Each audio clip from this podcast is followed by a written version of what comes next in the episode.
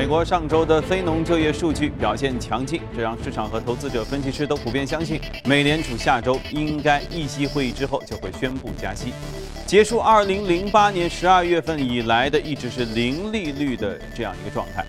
华尔街日报》的一项调查显示，百分之九十七的经济学家都预测美联储将会在下周加息，加息的概率高达百分之八十七。而百分之八十二的经济学家表示呢，如果联储下周选择不加息，那么他们的信用将会受到损害。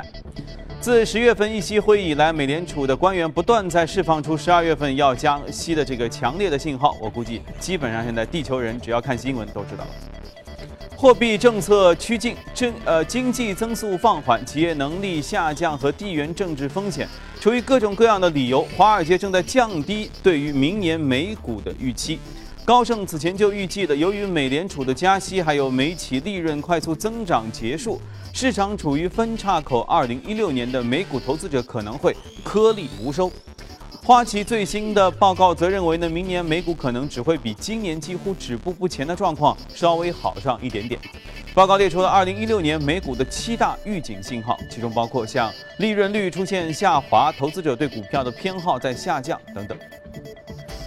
彭博的消息，美联储报告显示，受股市大幅度下跌的影响，第三季度美国家庭和非营利组织的净资产比第二季度缩水了1.23万亿美元。现在是八十五点二万亿美元，降幅是百分之一点四，股票价值大幅度下跌，也抵消了房产升值的积极的影响。CNBC 则是关注了美国的两极化的现象，独立民调机构的研究报告就显示呢，美国的中产阶级在人数上已经被收入更高和更低的人群超过了，这可能是重大转变，也许会标志着一个临界点。一九七一年到二零一五年四十多年间，美国社会日趋两极化，中等收入家庭的美国人的比例从一九七一年的百分之六十一，现在已经降低到二零一五年的百分之四十九点四。昨天有四家央行召开了货币政策会议，其中英国央行宣布维持关键利率百分之零点五不变，并且维持资产购买规模不变，这符合预期。那么英镑对美元也是应声的急跌，刷新了日内的新低一点五一二零。上周欧洲央行宣布放宽啊加码这个宽松政策，而美联储呢则是很有可能下周加息。彭博报道称，对于英国央行来说，明年全年它都将在两者分化的政策夹击当中来过日子，日子还不太好过。欧佩克周四在月度的报告当中显示，十一月原油日产量增加了二十三点零一万桶，现在是三千一百六十九点五万桶。这创下了自二零一二年四月份以来的新高。伊拉克产量的大幅度的增长也抵消了沙特产量那些小幅度的下降值。受这些消息的拖累呢，当天油价则是继续的下挫，纽约油价进一步跌破了三十七美元每桶。好了，浏览完宏观方面数据，我们来看一下隔夜美股收盘之后的表现。我们能看到，隔夜美股都是有所上涨，道琼斯指数上涨了百分之零点四七，幺七五七四点七五点；纳斯达克上涨了百分之零点四四，五零四五点一七；而标普指数是上涨了百分之零点二三，两千零五十二点二三点。好，接着我们来呃连线的是驻纽约记者葛万，请他带来收盘之后的最新的报道。你好，葛万。出现下跌之后，周四美国股市出现一定程度的反弹。在和交易员的交谈过程当中呢，他们也认为美联储加息对于美国经济来说是一个利好的消息，从而能够促生美国股市的上扬。而如果美联储选择按兵不动不加息，对于市场来说增加了不确定性，反而不利于股市的增长。个股方面，雪佛龙宣布受到油价将继续低迷的预期影响，计划在明年削减开支达到百分之二十四。路透社的报道认为，其他的石油巨头也将陆续公布大规模的减资计划。隔夜雪佛龙股价大涨百分之二点六。沃尔玛宣布将开始测试自己的移动支付系统。沃尔玛支付允许客户在手机上通过信用卡、借记卡和礼品卡来购买沃尔玛的商品。明年计划明年推行到四千多家的超市门店。另外，百胜宣布十一月中国地区的同店销量下滑了百分之四，其中肯德基同店销量下滑百分之一，必胜客下滑幅度达到百分之九。百胜的股价隔夜的时候呢，出现了百分之零点八的承压下挫。主持人。谢谢各位。那么，关于美联储的加息，关于汇率的变化，其实这周我们一直在提及。今天和我们和嘉宾呢，继续在周末的时候再来聊一聊。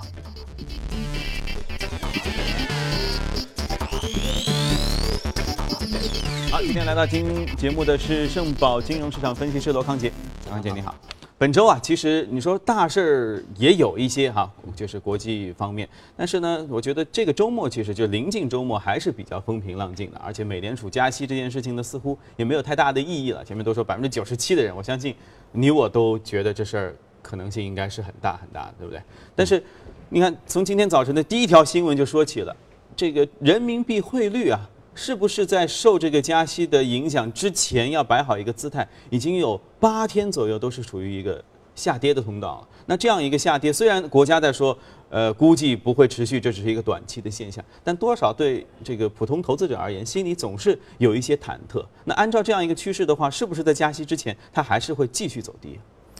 呃，我们觉得首先这个。对于美联储加息，这个大家基本上都是现在地球人都知道。对，现在可能百分之八九十都会认为美联储要加息。嗯，但这一点是比较确定的。但是不确定的，大家其实现在讨论更多的是这个美元的，比如说美美元的一个贸易加权指数，它的一个大的趋势到底是在这个加息之后，按照历史上的几次走势，嗯到底是由此见顶并出现一定的回调呢，还是说继续的走强？所以这是市场上一个比较大的分歧在内。其实不光是人民币呢，最近其他的一些货币呢也有一些异动。但是我们看到。最近美元的整个的一个呃，包括美元指数最近的一个比较明显的下跌呢，主要是因为欧元的上涨，欧系货币啊，包括欧元、瑞郎，而其他主要货币包括日元啊、英镑，其实变动幅度呢并不是很大。嗯。而商品货币，比如说像纽元、加元、澳元，因为这个能源和大宗商品价格的下跌呢，它其实是呃事实上还是有所走软的对美元。所以整个来看的话，货币市场上是出现了一种分化，不能够被这种美元指数走强的这样一个。现象所去，就是说，就不能光看一个点儿。哎，对，所以货币市场呢，它这种分化也对应的也是各个国家的一个货币政策的一个变化。所以想到人民币的话，我们觉得也是一样的，因为现在，呃，比如说中国现在它也是在美联储这样一个加息预期的一个情况情况下，处于一个比较两难的一个境地。嗯。那一方面的话，要是用比较宽松的货币政策去支持国内的一个改革和一个经济的一个托底，那么另一方面呢，我们要去实现一个承诺，就是要实现这个资本项目的一个开放。嗯。那么从理论上讲的话，这两者之间和这个汇率稳定呢，三者因为三元悖论呢，它不可能同时实现。但是在这个之间呢，也不是一个零或者一百的一个，要么就是有，要么就是无的一个游戏。它可以在这三者之间去取一个平衡点。所以现在很多的呃分析就认为，啊，那国内目前的一个情况就是说，呃，资本项目的开放和资本市场开放呢是一个大的趋势，是不能逆转的。那么在这个情况之下，要保持一定的货币宽松的继续延续下去的话呢，就必须在一定程度上去放弃这个汇率啊。稳定的这样的一个一个一个目标，那在这个情况之下呢，可能就会出现货币政策继续宽松，或者是再小幅的加大宽松，呃，那么与之对应的就必然是这个货币的略微的再去做一些个贬值，所以我们觉得，呃，可能在接下来看的话，人民币还有一定的贬值压力，这主要是因为我们可能还需要继续维持比较宽松的一个政策，同时，呃，要继续去坚持这个一个货呃资本市场开放的一个目标，所以我们觉得人民币的一个贬值的呃空间还有。但是应该说，呃，对应像货币政策的话，呃，不至于再进一步的大幅的放水，因为大家其实现在都在聊一个就是流动性陷阱的问题。其实再多的放水呢，意义也不大。所以货币政策宽松的呃一个空间有限的话，对应的一个贬值的幅度呢，应该也不会太大。嗯。呃，可能没有想象中的那么糟，但是呢，短期内的上上下下呢，其实还是得有，得做好这个心理承受能力的准备哈。那实际上也不光是人民币面临这样一个两难啊，前面呢我们说到像英国的这个货币政策，其实也是面临一个两难，就这边加息，多数是加息，但这边呢他们自己维持利率不变，甚至还还还想要减息。那面对这样这种各各个经济体之间的这个货币政策的分歧啊。那会对这些国家会造成什么样的一种影响？尤其是对欧洲，像英国这种。呃，其实昨天这个瑞士央行行长他就讲了一句话，呃，就代表现在很多人的一个看法，就是主要经济体包括中国、欧元区还有美国这样的一个货币政策方向的一个背离呢，让一些小型经济体，尤其是开放型的，比如说呃这个对出口进呃依赖比较大的，或者说是本身就是一个商品或者能源一个出口国的话呢，它的一个货币政策制定呢就非常的一个。艰难，第一个更难了。对，现在一方面要应对一个通缩的一个压力和自己，呃的一个出口的呃这个大宗商品价格下跌的一个问题，呃，需要去做一定的宽松。那么，但是另一个方面呢，又要避免这个宽松之后带来的货币的过度的一个贬值，导致的一个资本外流啊，或者对本国的一个资本市场的一个压力。所以，他们现在很多我们看到昨天，比如说韩国和瑞士呢，央行呢都选择了按兵不动的一个一个决定。那因为瑞士的话，之前因为欧洲央行的一个宽松力度不及预期，因为它的货币政策呢是紧跟欧洲央行的。那么，对于英国来讲的话，它很大程度上呢，它是。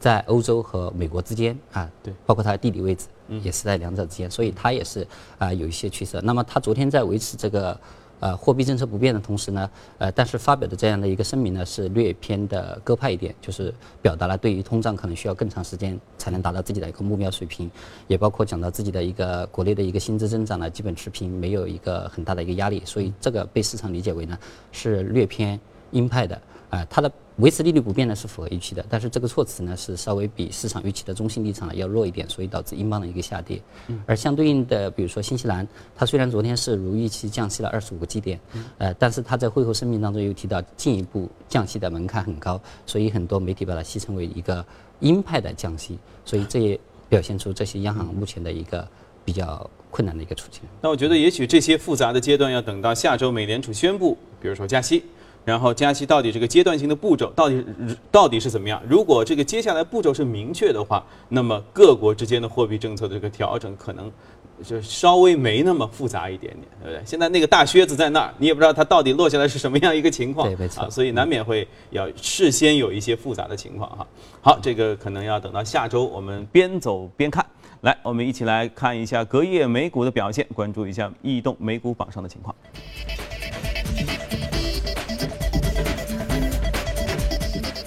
动美股榜行业涨幅方面，健康护理、工业服务业、空科学技术和金融都是排名靠前。呃，个股方面啊，机械制造的、金属制造的、服饰零售、钢铁侠不是钢铁，还有摄影设备啊，都是排名靠前。OK，今天我们来说一说，其实这个我相信大部分朋友，尤其年轻一些朋友都非常熟悉啊，GoPro 这样一个摄影设备，嗯，你有一个吗？还没有装到帽子上，对，啊，猜东西更好玩了。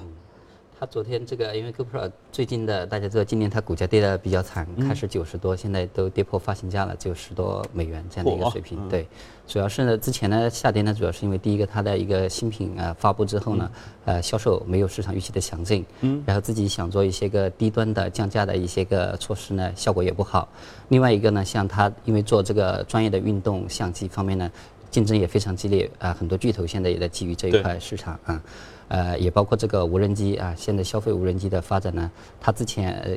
自己自己也要去把这个无人机和它的这个摄像头结合在一起，但是现在无人机厂商自己去做摄像头，对，啊，不跟他干了，嗯，那么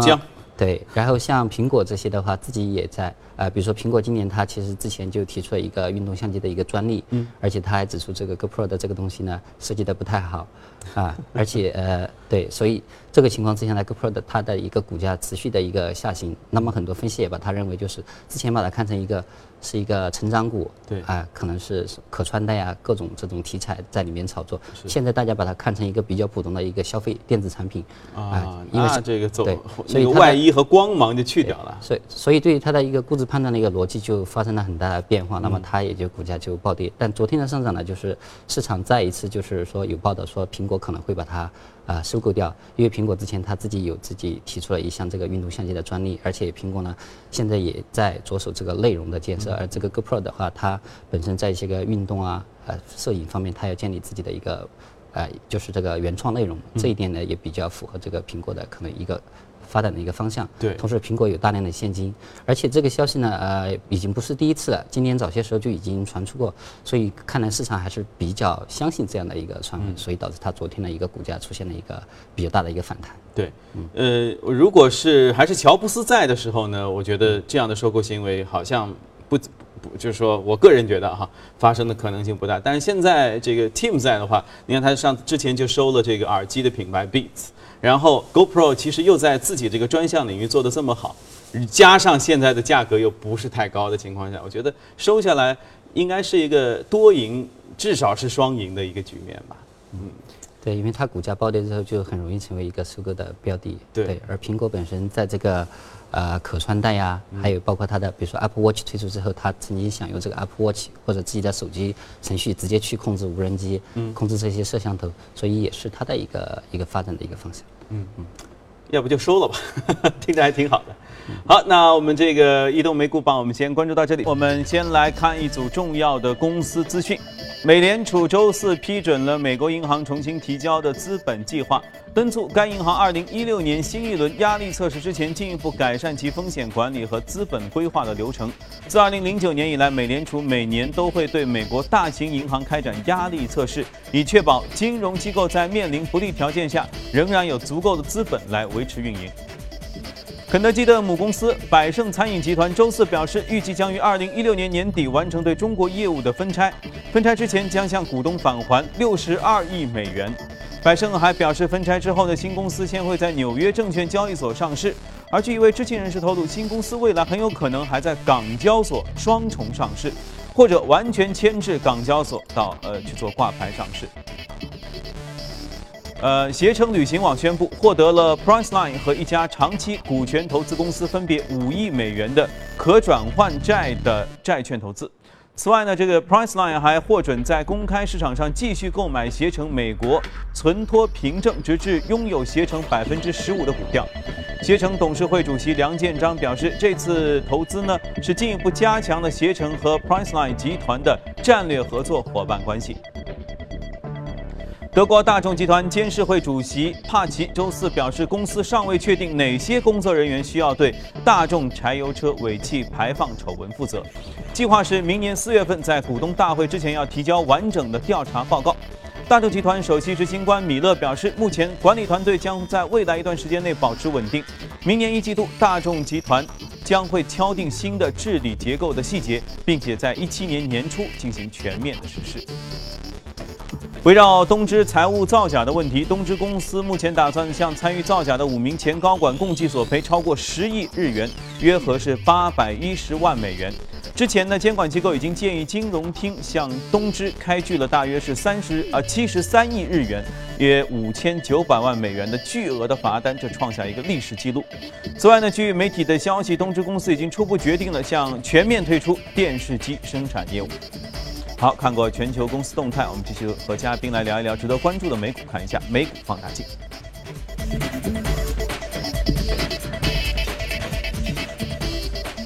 美股放大镜，我们要看到娱乐传媒板块当中的梦工厂，这个相信大家都非常熟悉了。另外还有一个啊，软件及服务的，嗯，先说梦工厂吧。嗯梦工厂的话，它最近两个月的股价是飙升，涨幅因为是到年底，圣诞季、什么新年季，或者呃，他们没有春节季。对，没错，它过去两个多月股价涨了百分之四十多，但是之前呢，其实像，啊去年和今年上半年它的股价呢是表现是比较弱的，啊，主要是因为过去六个季度里面它可能有五个季度都出现了一个亏损，但是呢，它呃最近一次财报公布之后呢，这个因为它和 Netflix 的合作呢，它的一个营收呃比市场预期的好，带动股价有一波反弹。那么之后呢？因为他的这个《功夫熊猫三》今年就是我们的那个春节之前就要上映了，市场对于他的这部片子能够在中国大卖呢，是抱了很大的一个期待，所以对它股价也起到了一个比较大的提升作用。当然，其实呃，这其实也反映出是美国的这些投资者对中国的这个电影市场比较看好。呃，而其实美国自己的一个电影市场的话，今年我们看最新的数据，截止就截止这周吧，它的今年的一个票房可能，呃，九十亿美元多一点。而去年的话，其实是比前一年呢是有百分之几的一个下降。而且从整个金融危机之后，零九年以来到现在呢，就是零九年它的这个票房，美国票房突破一百亿美元之后呢，增长比较缓慢。那不是说经济不好，大家都去看电影？那说明是不是从一个侧面反映美国经济现在挺好？但是呃，因为它现在受到这种流媒体很多媒体的影响啊，那还是互联网的冲击，和当年的大片的数量也有很大的一个关系。嗯啊，所以从这个角度看的话，呃，包括呃和梦工厂类型相似的这种啊影视传媒的一些个个股呢，近期的表现并不太好。嗯，那主要是因为美国的这个票房市场现在并不是很强，啊，所以从这个角度看的话，其实他们是在看好呃功夫熊猫在中国的上映，看好中国的一个市场。那么另一方面呢，这个呃。呃，梦工厂呢，它就是过去几个月的这样的一个营收的一个呃疲软之后呢，它也有一进一步的反思，就是要进一步去推展自己的一个电视方面的一个业务。嗯，那么他比如说和加拿大媒体这个合作要做动画片，那同时呢，他也提出明年要做这个呃实景真人节目，就是把自己的这个动画片呢很多故事啊充分的利用起来，这个和国内的现在的一些个热门话题呢也是比较契合。那同时的话，他也要进一步的修建这个主题公园。那之前就是在在珠海吧，好像是建了一个比较大的主题公园正在建设，所以他希望从这些角度来的话呢，让他的一个呃收入和一个业绩不要太过度的去依赖一个电影票房方面的一个收入，实现一个多元化。那么这一点呢，呃，被市场应该说从近期的股价表现来看，对市场呃也是比较认可它的，对。嗯嗯，确实，如果连梦工厂都那么看好中国的市场哈，它这个功夫熊猫都期待，其实这是个概念嘛，期待中国的票房能够创造奇迹，然后带动股价的话，那没有理由我们不来看一看中国自己的这些影视传媒概念哈。那我们自己拍的电影在自己国内，当然今年其实票房成绩也确实非常非常好。好，希望年底他们还能再冲刺一把，大家可以关。注像华策影视、华谊兄弟啊、万达院线、奥飞动漫、光线传媒、唐德影视等等相关的概念。好，我们再来看另外一个，我们今天要和大家聊一聊的美股。嗯，呃，这个 HubSpot 它本身呢是一个呃给这个企业，尤其是中小企业提供一个基于云技术的这样的一个呃营销和销售的一个软件平台。嗯，啊，因为现在像互联网。移动互联网的进一步的一个渗透，还包括现在云计算呢、大数据很多技术的一个兴起之后呢，很多企业它的一个啊营销的模式都发生了变化。所以这家公司呢，它是提倡的所谓的这个拉入式的一个营销，就是不是铺天盖地的去做广告，只是把自己的这个呃一个营销呢，去针对对自己的产品有兴趣的一个人。所以它的整个的一个平台的话，呃，是一个高度整合的平台，它可以帮这个企业去优化自己的官网。呃，帮企企业建立自己的一个博客，并且通过博客来营销，呃，邮件营销，同时客户来了之后，他可以帮助分析这个客户的兴趣在哪里，嗯，啊，然后管理这个客户的资料，啊，同时也可以根据不同客户对于你产品需求的不同阶段，呃。个性化的把不同的内容去呈现给这个读者，所以它比较契合目前的一个呃市场的营销呃模式，或者说一个营销理念的一个一个转变的一个趋势。听上去就是脑洞更大一些。对，所以它的业绩增长呢也是比较稳定。它是去年十月份才上市的，那么 IPO 的时候价格三十美元，现在差不多已经涨到六十美元左右，所以是接近翻倍。那么同期的话，它是连续上市以来的五个季度的财报呢都是连续超出市场预期，包括自己的一个啊用户增长啊这个。呃，收入啊都有比较大的一个提升在里面。嗯嗯，这么说起来，它首先还是次新股，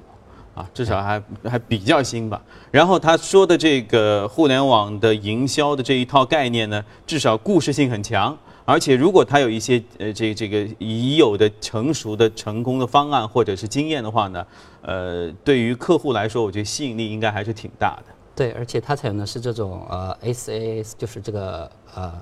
软件及服务的这种模式，通过订阅的方式呢来收取费用，所以很多中小企业也能够承担。而且不仅是它，相当于分期付款。对，不仅是它，包括它的很多同行都做这种云营销软件的呢。呃，最近几个季度的财报来看，都是实现了比较快速的一个增长，说明这也是一个行业里面的一个发展趋势。嗯，也许这个方面的成功啊，呃，对我们国内的一些相关，哪怕是中小企业的发展，其实都会有一些借鉴的意义哈。不用做的特别大，但是呢，一开始就可以做一些精细化的服务，也符合现代的这种新的互联网和移动互联网的传播。